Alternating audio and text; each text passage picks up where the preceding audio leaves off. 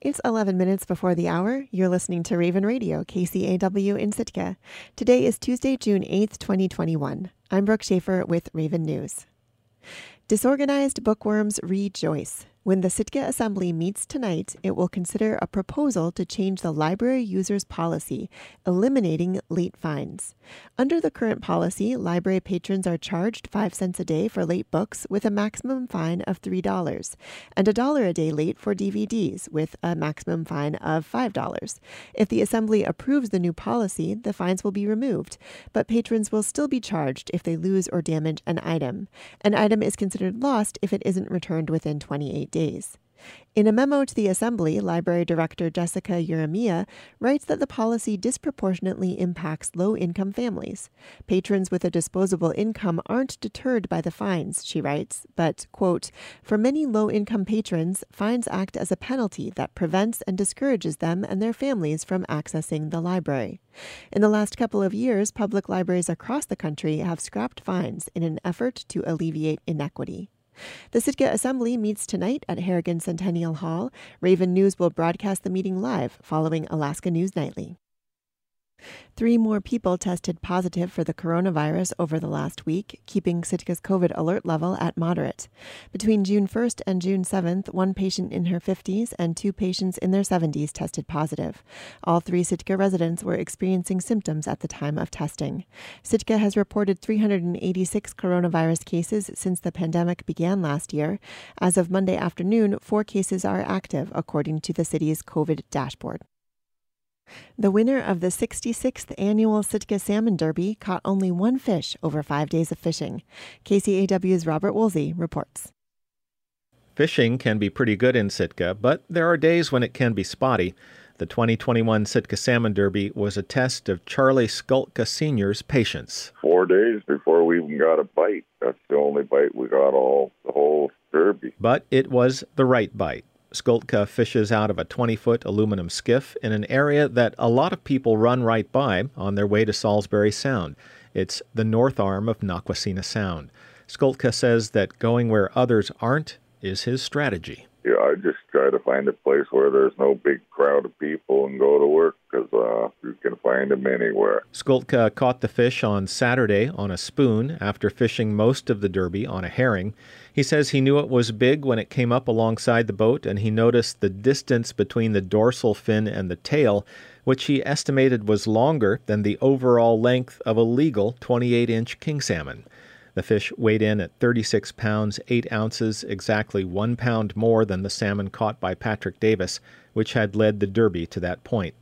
Skultka will claim the $6,000 grand prize for his salmon and additional $250 for having the heaviest fish of the day turned in by a member of the Sitka Sportsmen's Association, and two round trip tickets on Alaska Airlines anywhere it flies with no blackout dates, a prize valued at upward of $2,500.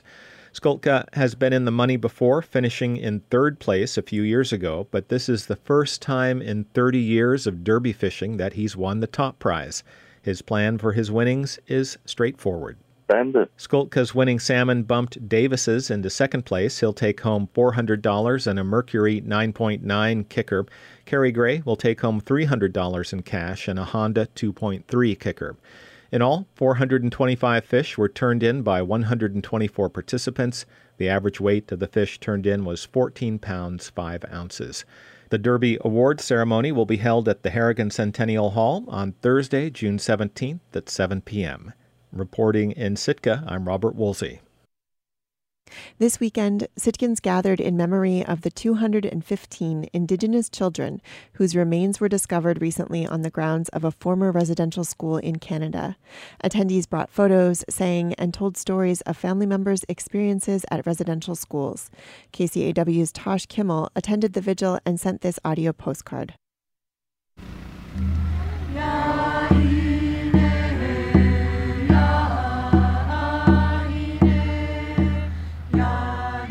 In light of the 215 bodies that were found at a boarding school um, in Canada, uh, some folks started talking about the history of Sheldon Jackson College, and there actually are some graves here um, on the grounds of uh, children who died while they were here. And so I think it's time that we start talking about what the specific historical trauma is and acknowledging it so we can heal and move forward. There has never been, and there never will be, anything that has been wrong with the Tlingit way or the native way of our spirituality. We know the natural rhythm of the land, the natural rhythm of the seas, of the ocean, of the mountain that stands before us, and the trees and the roots of this ground.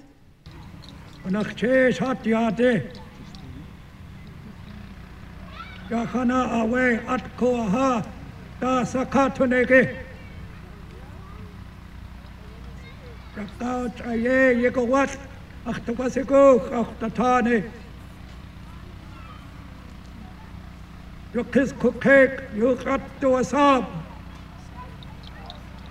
yekawat achtukasiko achtatane. Yukis kukek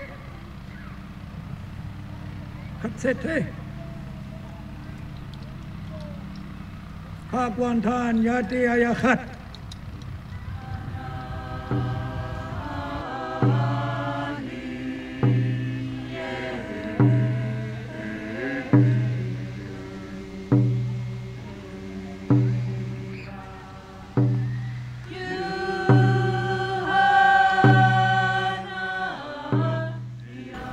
Probably every single person here has had to fight really hard to stay who we are because so many times it is still not accepted. I ask you to think about these things and to think about the trauma that exists in your life and the skeletons that we carry around in our hearts. And I ask you to look within yourself and have some difficult conversations so that the pains that we experience do not get passed on.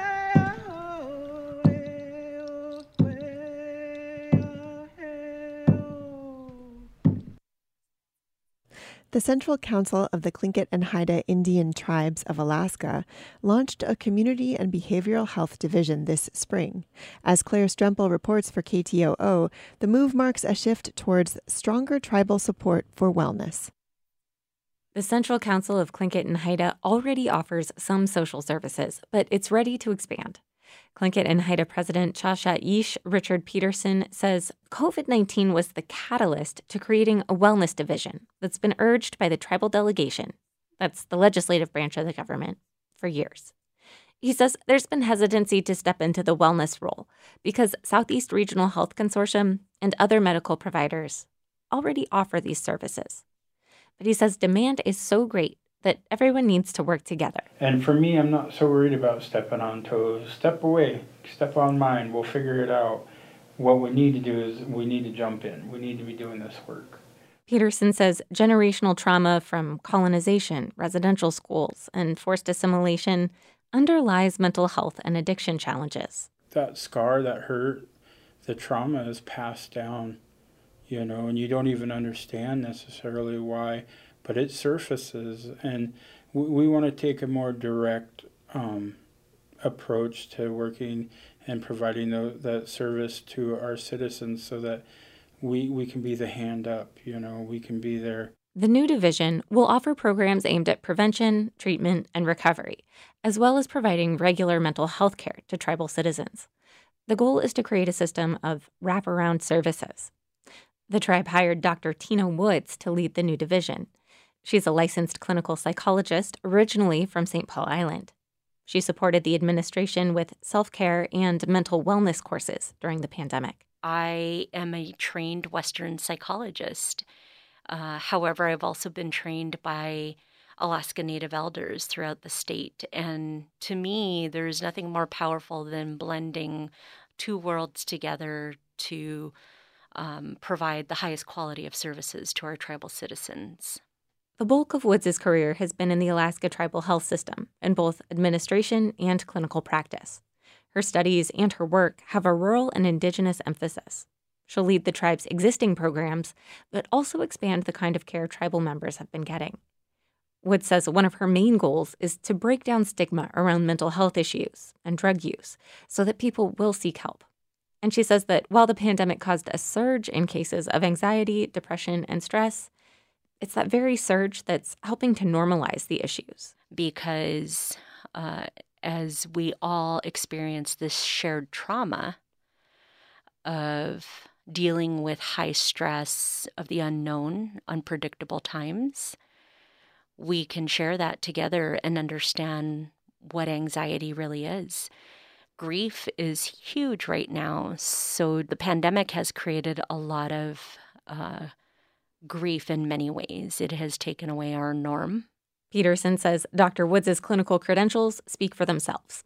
And he knows her focus on culture as a healer will help keep the tribe moving in the right direction. For KTOO, I'm Claire Stremple in Juneau. I'm Brooke Schaefer, and this has been Raven News. Good morning.